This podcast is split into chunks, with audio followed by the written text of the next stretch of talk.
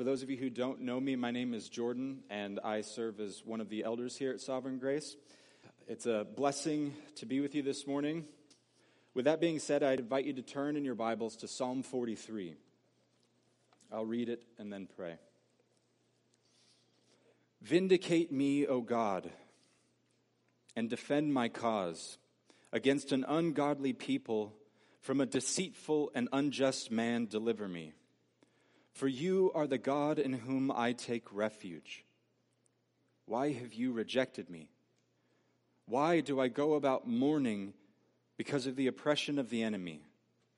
Send out your light and your truth. Let them lead me. Let them bring me to your holy hill and to your dwelling. Then I will go to the altar of God, to God my exceeding joy, and I will praise you with the lyre. O God, my God. Why are you cast down, O my soul? And why are you in turmoil within me? Hope in God, for I shall again praise him, my salvation and my God. Let's pray. Father, we thank you for your word. We pray that by it this morning, we, your church, would be built up and edified, that we be trained in the righteousness that you set forth for us in it, and that you would cause us to behold your Son in glory and power and dominion, in grace and in mercy. We ask that you would give us an attentiveness to your word, and we ask these things in Jesus' name and for his sake. Amen. Now, many of you in your life can probably think of times where you've dealt with deep despair with great grief, with tremendous affliction.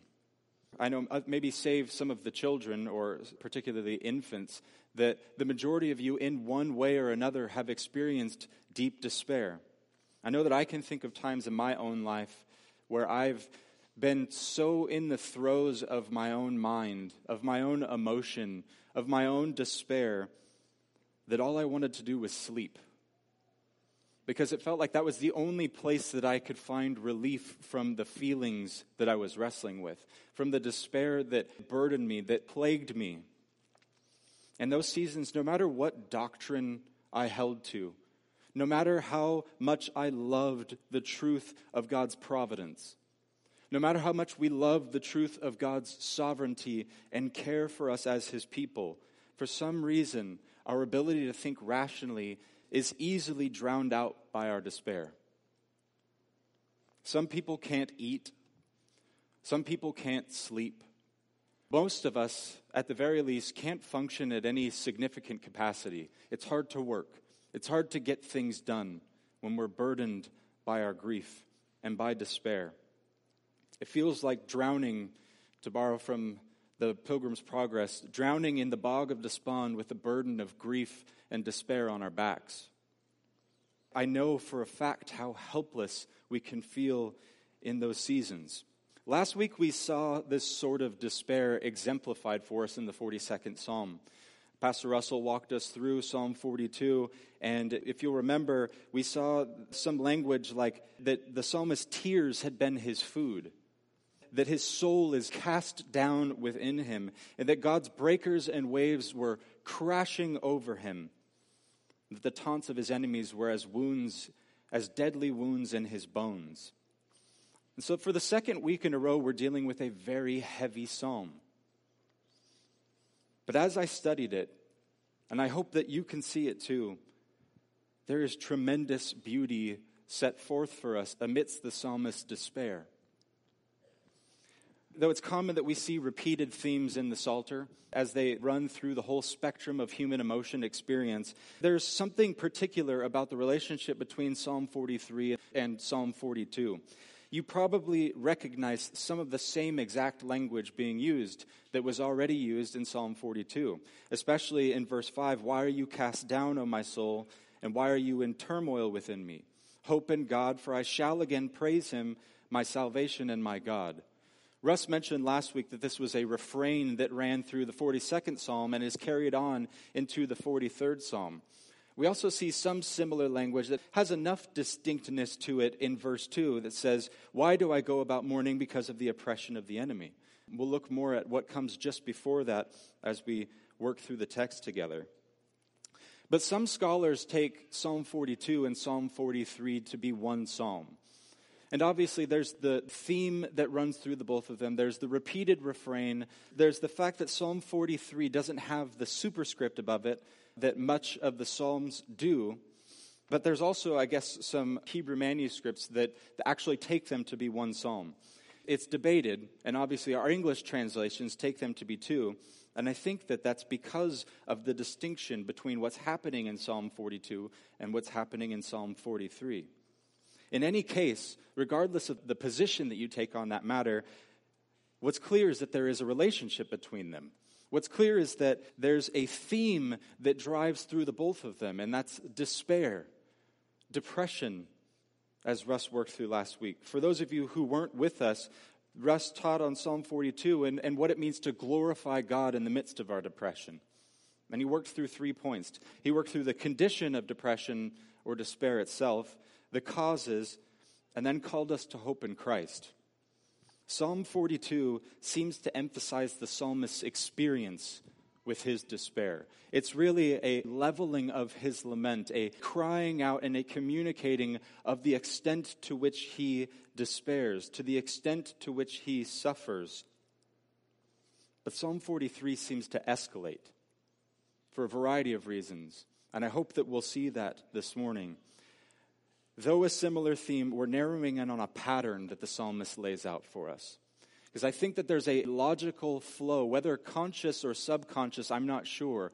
But there's a logical pattern to what the psalmist is saying between 42 and especially in 43. And by that pattern, I want us to see that subjective experience must be tempered by objective truth. Or more specifically, that despair must be tempered by the light and truth of the gospel. We'll see that worked out in three points. First is the psalmist's affliction. We'll look at the psalmist's affliction in verses 1 and 2. Then we'll look at the psalmist's aspiration in verses 3 and 4. And then, thirdly, the psalmist's anticipation in verse 3. Ordinarily, I'm not an alliterator, but when I was looking at this and I made my points, and two of them started with an A and the third didn't, I was like suffering inside to find another word that would make it an alliteration. So you're welcome. For the first point, then, let's narrow in on the psalmist's affliction. So look with me again at verses 1 and 2. Vindicate me, O God, and defend my cause against an ungodly people. From the deceitful and unjust man, deliver me. For you are the God in whom I take refuge. Why have you rejected me? Why do I go about mourning because of the oppression of the enemy? Now, right away, we can see a window into the nature of the psalmist's affliction. Though it lacks some historical context, as Russell mentioned last week, we don't really know what is happening or where the psalmist is. But in 43, verses 1 through 2, we see him crying out. We see him making his first request if you take the relationship between the two Psalms into consideration. He calls out that God would vindicate him. He calls out that he would defend his cause, that he would deliver him from a deceitful, ungodly, and unjust enemy. And so it's likely, or potentially at least, that the psalmist is being falsely accused. He's being made guilty of something that he didn't do, of some sin or some whatever it is that his oppressors or his enemies might have to say against him. Whatever it is, it's false. It must be false because he cries out for the Lord's vindication. Or another way to translate vindication there is judgment. Judge me, O God, and defend my cause because he knows that God knows him aright, where his enemies are falsely accusing him. But in chapter 42, we also saw some more that helps shape the affliction of the psalmist. We saw his enemies taunting him, saying, Where is your God? in the midst of his despair. Where is your God? It reminds me a bit of the crucifixion, where Jesus is on the cross and his mockers stand below him as he is in agony for our sin, for our guilt. And they mock him, saying, He trusts God. Let God deliver him now. He trusts God. Let God save him. Now, I've never had an enemy kick me while I was down, but I can't imagine what it would feel like to be in the throes of despair and have someone come to you and go, I know that you're really sad, but it sure would be great if your God were here to rescue you, wouldn't it? Where is he now? Where is he as you despair? Where is he as you suffer? Where is your God? And so the psalmist's enemies or oppressors are mocking him. But though the oppression of his enemies was great, the major concern for the psalmist, the major thing that seems to cause him affliction, seems to be something else. And we saw it in 42, and we see it again in 43, and that seems to be his separation from corporate worship, from the dwelling place of God in Jerusalem. Like Russ mentioned last week, this psalmist is probably in exile. He's probably somewhere to the north, judging by the language that he uses in Psalm 42. And we don't know why. We don't know what he's doing there or how he got there. But look at verse 2 of 43 with me again. For you are the God in whom I take refuge. Why have you rejected me? Why do I go about mourning because of the oppression of the enemy? So I mentioned the why do I go about mourning because of the oppression of the enemy? That's the same phrase that was used in Psalm 42, but I mentioned that there's an escalation in Psalm 43. Because just prior to that in Psalm 42, he says, Why have you forgotten me? And then he moves on in Psalm 43 to say, Why have you rejected me? Clearly, those are two very different things, substantially different things. If I were to give an example, if, if I forgot to give my kids lunch someday, which I have, and Chantel's probably laughing at me, and it's super embarrassing. But if I forgot to give them lunch, I would receive a gracious yet sharp rebuke from my wife, reminding me that you need to feed your children. It's one thing to forget, but if I outright rejected them and refused to give them the food that they needed, it wouldn't be a sharp rebuke or a gracious remark that I'd get. I'd be in jail, and rightfully so, for child abuse. The difference in what the psalmist is saying in that God has forgotten him in Psalm 42 and that him saying that God has rejected him in Psalm 43 is an escalation according to his perception. What the psalmist isn't doing here, he's not coming and saying or accusing God of actually rejecting him. And we'll see that in the rest of the text because it's clear that he trusts in him. It's clear that he knows the truth about God. But this is what it feels like despite what he knows to be true. This is the kind of despair where emotion seems to rule reason. And again, I know times in my own life, as I'm sure that you do too, where my doctrine quickly flies out the window because of what I feel, because of our despair. We can hold fast to these doctrines. We can know them intellectually, but if we don't call them to mind, if we don't temper our emotional experience, if we don't temper our despair with the good news of the gospel, we will only wallow in our despair. We will only seek deeper and deeper into the muck and mire, asking, God, where are you? Why are you absent? Why have you abandoned me? Why have you forsaken me? But the psalmist isn't finished yet. Look with me at how he moves from his affliction in our first point, which was intentionally brief, to his aspiration as he makes his next request in verses 3 and 4. Look there again. Send out your light and your truth. Let them lead me. Let them bring me to your holy hill and to your dwelling. Then I will go to the altar of God, to God, my exceeding joy and I will praise you with the lyre, O God, my God. This is the psalmist's aspiration. His first request is for deliverance, for vindication. In one sense, We can assume that this deliverance or vindication that he longs for is just a desire to be released from his oppressors in order that he might return to Jerusalem, to the temple there, and worship there. But what becomes clear is the psalmist's aspiration is greater than just temple worship. It's greater than just his longing for Jerusalem. Like I said, one can read this and assume, because of some things that were said in Psalm 42, he remembers leading the throng in procession to the household of God. He remembers coming to corporate worship, singing the praises of God, and keeping festival. He acknowledges the despair that he experiences because he's away from Jerusalem. He acknowledges his separation being in the north. But if we look more closely at the language that he uses in 43, verse 4, we'll see that there's something more at play here than just the temple, than just Jerusalem. He says, Then I will go to the altar of God, to God my exceeding joy. Then I will praise him with the lyre, O God, my God.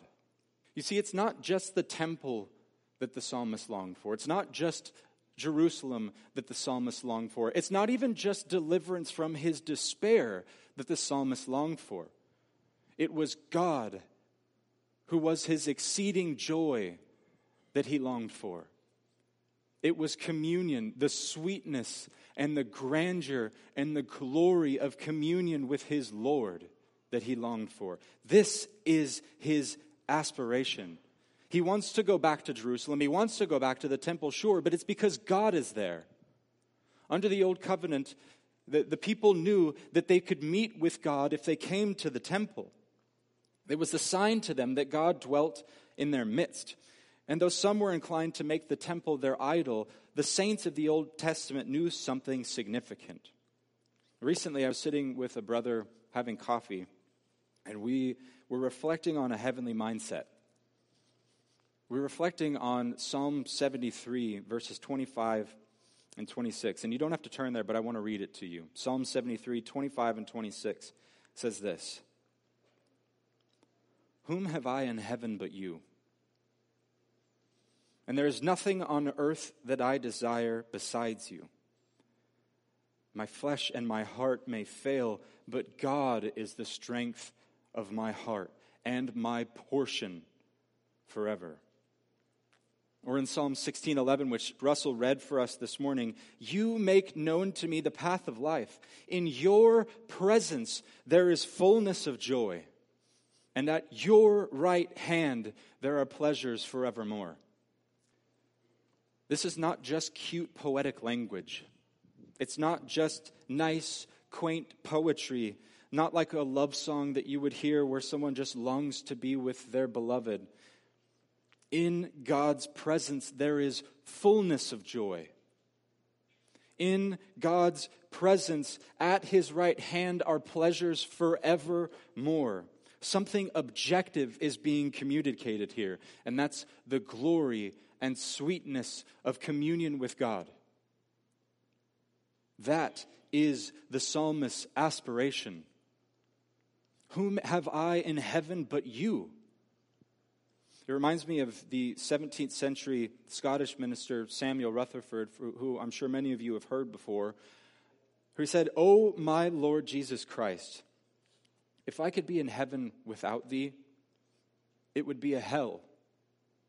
And if I could be in hell and have thee still, it would be a heaven to me for thou art all the heaven I want. Thou art all the heaven I want. Again, while the psalmist is certainly geographically hindered from coming before the throne of grace, geographically hindered from partaking in worship in the temple in Jerusalem. And I know that you could always take the literal road and just think that he wants to go to Jerusalem again, or you can see the clear picture of something greater Look at the language again that he uses in verse 3. Send out your light and your truth. Surely there's no coincidence that this is the same type of language that the New Testament uses to refer to the Lord Jesus. Send out your light and your truth. This is a clear foreshadowing of Christ to come, by whom we have access to the throne of grace. Turn with me to Matthew chapter 27. It's a familiar passage, but I want you to see this with me. Matthew 27, verse 45. Speaking of the access that we have to God by the Lord Jesus Christ, here, Matthew 27, verses 45 and following. Now, from the sixth hour, there was darkness all over the land until the ninth hour. And about the ninth hour, Jesus cried out with a loud voice, saying, Eli, Eli, lema sabachthani. That is, my God, my God, why have you forsaken me? And some of the bystanders, hearing it, said, This man is calling Elijah. And one of them at once ran and took a sponge, filled it with sour wine, and put it on a reed, and gave it to him to drink. But the others said, Wait, let us see whether Elijah will come to save him.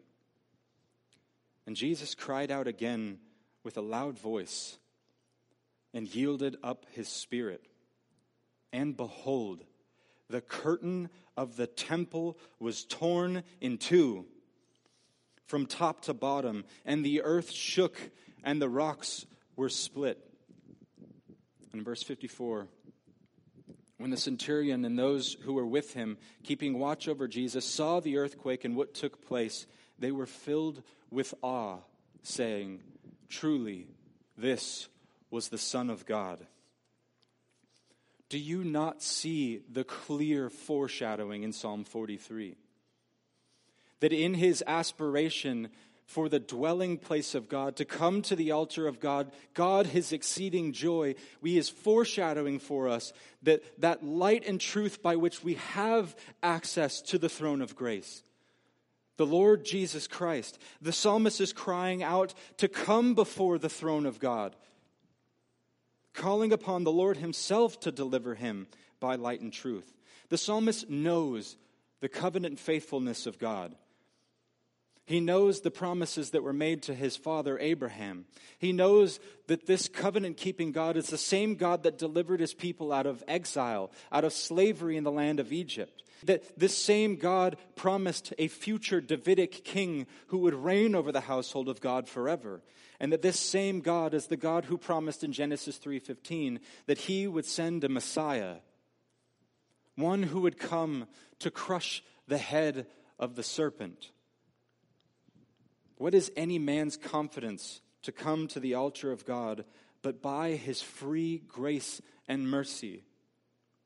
Because we are by nature sinners, children of wrath, sons of our father the devil. By nature, this is our standing. We have committed cosmic treason. Do you understand that? That it's not just that we've disobeyed some great being but that we have committed cosmic treason against the creator and sustainer of everything, of the Lord of all creation. That we are rightfully under just judgment, and that in our sin we have no right to come before the throne, no access to come before God, lest we be struck dead in our sin, because our God is holy. But by grace, according to God's steadfast love, according to his covenant faithfulness. We rejoice in the same way that the author of Hebrews said in chapter 10, verses 19 through 23. You can turn there with me if you'd like. Hebrews 10, verses 19 through 23. Therefore, brothers, since we have confidence to enter the holy places by the blood of Jesus, by the new and living way that he opened for us through the curtain, that is, through his flesh.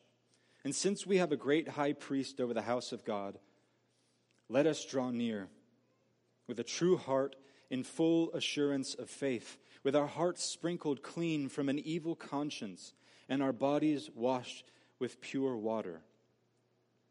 Let us hold fast to the confession of our hope without wavering, for he who promised is faithful. Brothers and sisters, holding fast to the confession of our hope without wavering is clinging to the truth when our despair would drive us mad. It is clinging to or tempering our subjective experience with God's revealed, divinely inspired, objective truth.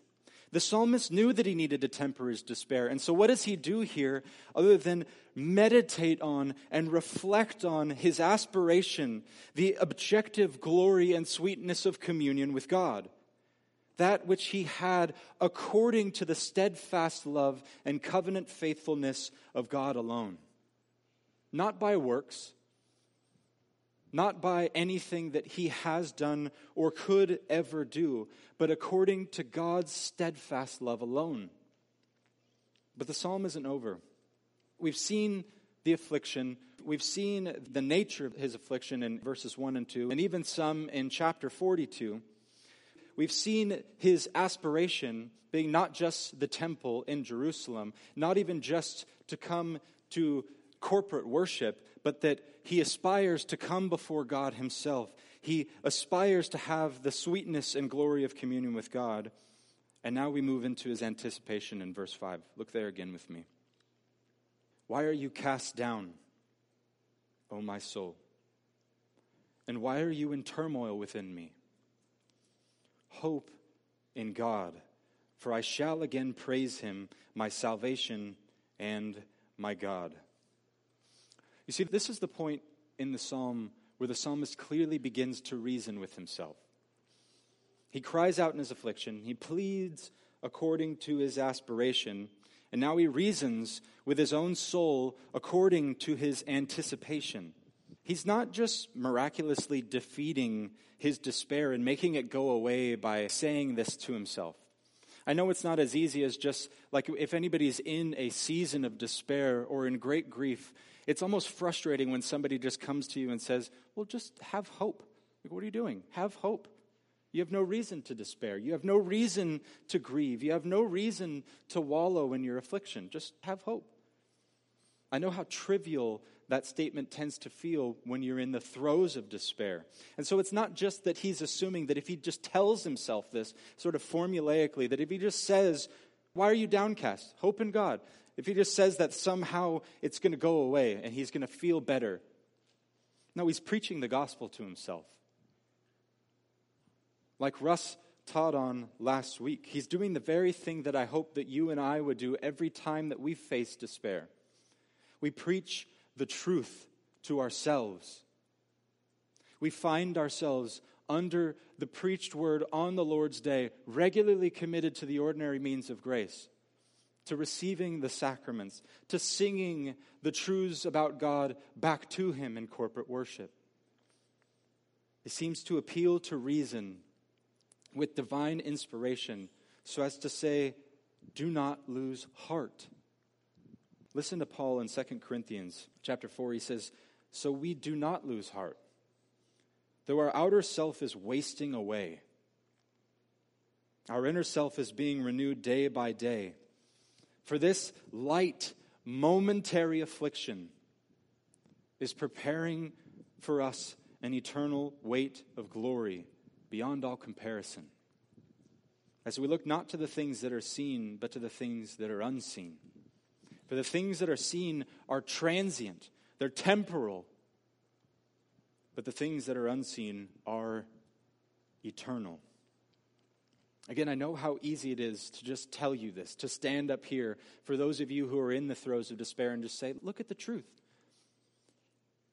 I know that it's more than just me telling you, but I'll tell you that it's not more than you hearing this regularly and you meditating on this and you allowing the objective truth of God's word to temper your subjective experience, to temper your grief with the gladness and the glory of communion with God, of the light and truth of the gospel. We need to be a people who make a regular practice of meditating on these truths, who find the Word of God as a lamp unto our feet and a light unto our paths, especially as we walk through the valley of the shadow of death. Because it's only then that we can say, I fear no evil. You are with me. Your rod and your staff, they comfort me. Because of what we know to be true about God, it is then and there alone that we can hope. Surround yourselves by people who will tell you the truth. Because there will be times in your life, like I mentioned at the outset, where you can't reason with yourself, where you can't even seem to stand up, let alone eat or sleep or do any of the ordinary tasks that you would do every day. Surround yourselves with people who will tell you the truth, who will hold you up when you can't stand any longer, who will hold forth these precious and great promises of the Lord. In that same conversation that I was having over coffee, as we were reflecting on Psalm 73, and the psalmist saying, and David saying, Whom have I in heaven but you? We also wrestled with how little we look forward, how little we consider what is not yet, what is yet to come. And it's easy to see all of the pointing forward in the Old Testament, all of the pointing forward in the promises and the shadows and the types that prefigure or foreshadow the wonder and beauty of Christ to come. And it's easy to think that everything everyone's ever been waiting for is finally here and that this is it. And I know that me saying that, you're like, well, no, that's not true. You wouldn't ever say that. But I'm saying that I know that it's easy to think like that. And this has different manifestations, but all of them are problematic. And I think what's happening here that we don't think about often is called an overrealized eschatology. An overrealized eschatology. And all that means is that it's typically subtle, but all that means is that we look forward to that eschatological hope, to the consummate future glory that we have in the new heavens and the new earth, and we expect that to be here, now, presently when it says that there will be no more crying in that place, that every tear will be wiped away from our eyes, that there will be no mourning, no grief, no despair, that it will be perfect. An overrealized eschatology is recognized or surfaces when we live our lives going, Why do we have to still despair? Hasn't Christ come? Hasn't He saved us from our sins? Why do I still feel this way? An overrealized eschatology it manifests itself in a few different ways. We're not health and wealth, prosperity gospel type people, but it's easy to expect, for whatever reason, that the foretaste of deliverance that we experience here and now is actually supposed to be the marriage supper of the Lamb. Well, no, it's a foretaste. We're getting bits and pieces. Did you know that every time that we come together for corporate worship on the Lord's Day, that we get a foretaste of that heavenly reality? we get a foretaste of what is not yet, though is already here, but is not yet consummated. And so, those types of people who expect consummate glory here and now are distraught when they realize that they aren't completely sanctified. They're mad that they still struggle with sin. They're frustrated with God when they feel as though He's abandoned Him, when they feel as though they've been rejected by Him. But what the psalmist is doing when he says, Why have you rejected me? He's not making an accusation. He's just speaking clearly and honestly about his personal feelings, about his subjective experience. What it seems like to be in the throes of despair is that it seems like God has rejected us. But it's only because we have an overrealized eschatology, at least in part. But then there's another type of person that doesn't look forward.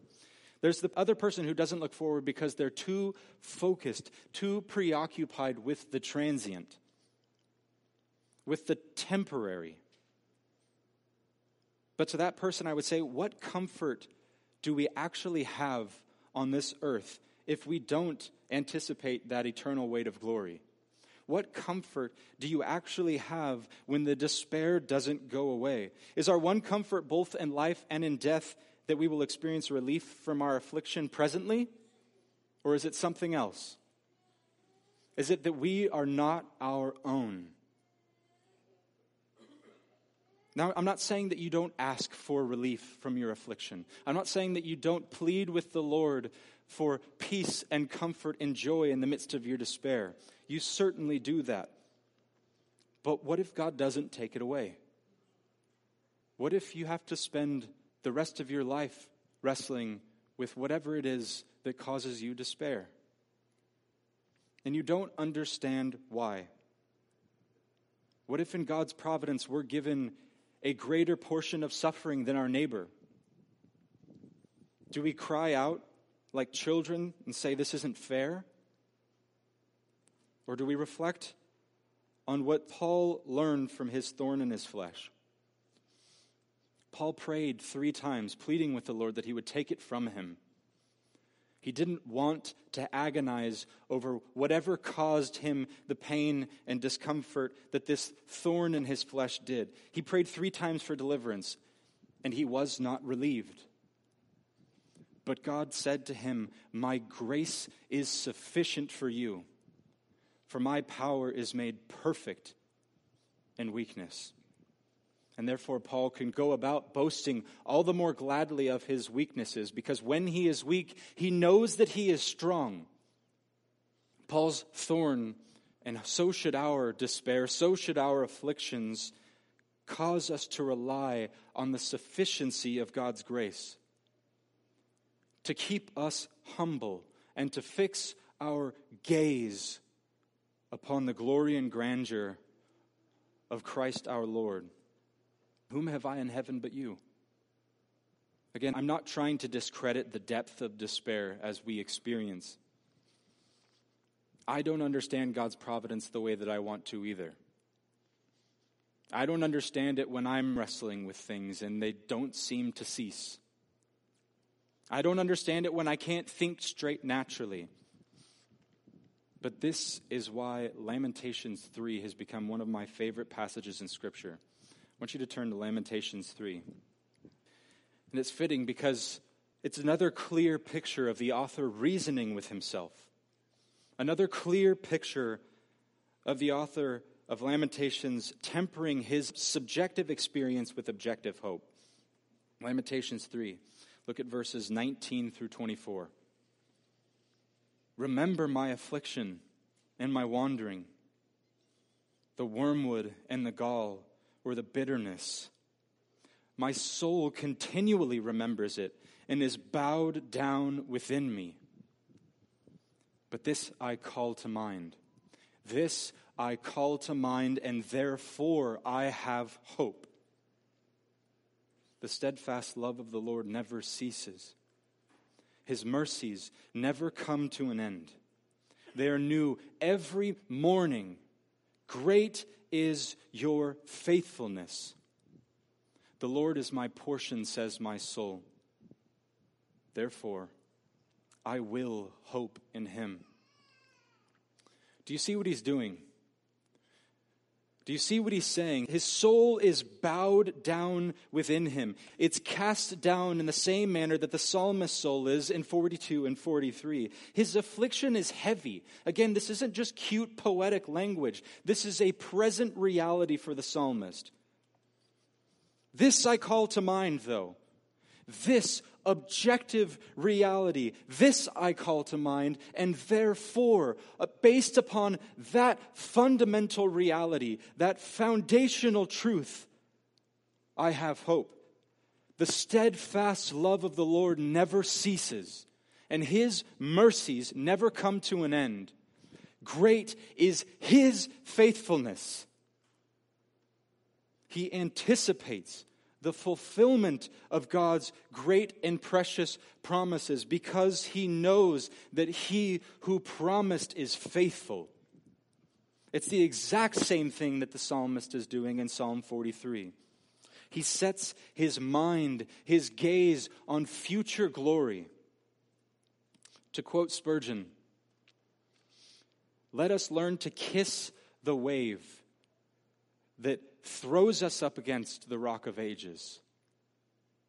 Let us learn to kiss the breakers and the waves that crash over us because they cause us to flee to Christ, our rock of ages, our refuge and hope, our very present help in trouble.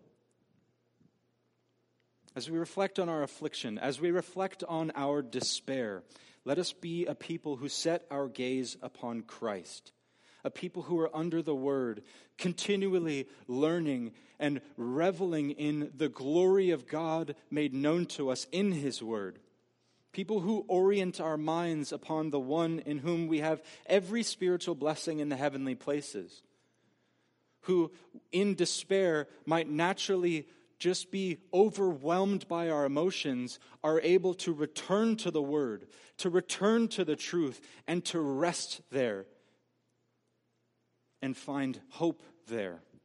Despite our circumstances, let's be a people who count everything, everything as a loss compared to the surpassing value of knowing Christ.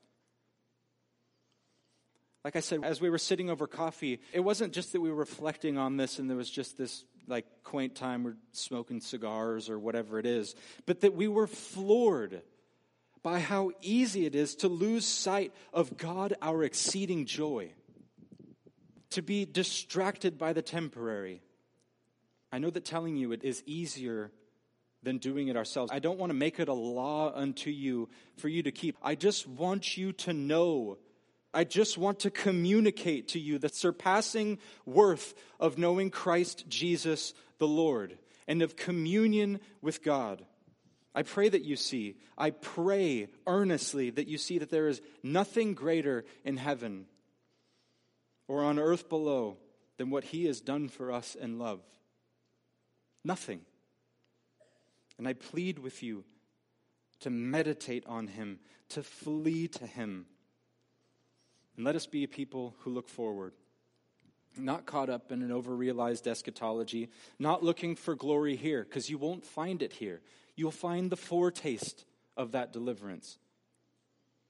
But as you go about your days, your pilgrimage, as it were, here on earth, let us be a people who are always striving after the goal with our minds fixed on what is to come, what is not yet, resting and reveling in what is already true, but running after what is not yet the glorious return of our Savior and consummate communion with our triune Lord. Until he comes, let us be a people who open our mouths, preaching and proclaiming the forgiveness of sins to the ends of the earth, pleading with our friends, family, coworkers, and neighbors that they would look to the Lord Jesus in faith and be saved. Look at Revelation 21. I want to end with this. One more passage to reiterate that future hope of glory.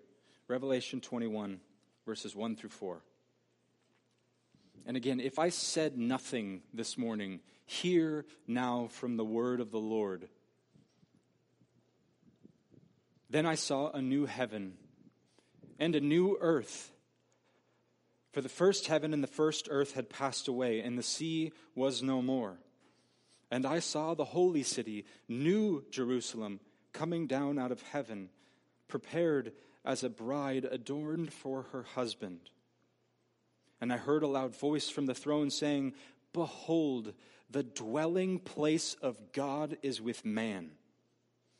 He will dwell with him, and they will be his people. And God himself will be with them as their God. He will wipe away every tear from their eyes and death shall be no more. Neither shall there be mourning, nor crying, nor pain any more, for the former things have passed away. This is the word of the Lord. This is our future eschatological hope of glory. This is where the psalmist finds comfort in his affliction as he aspires for that genuine and perfect, consummate communion with his triune Lord, God, his exceeding joy. Let's pray. Father, truly there is none like you. In heaven above or on earth below, there is no God besides you.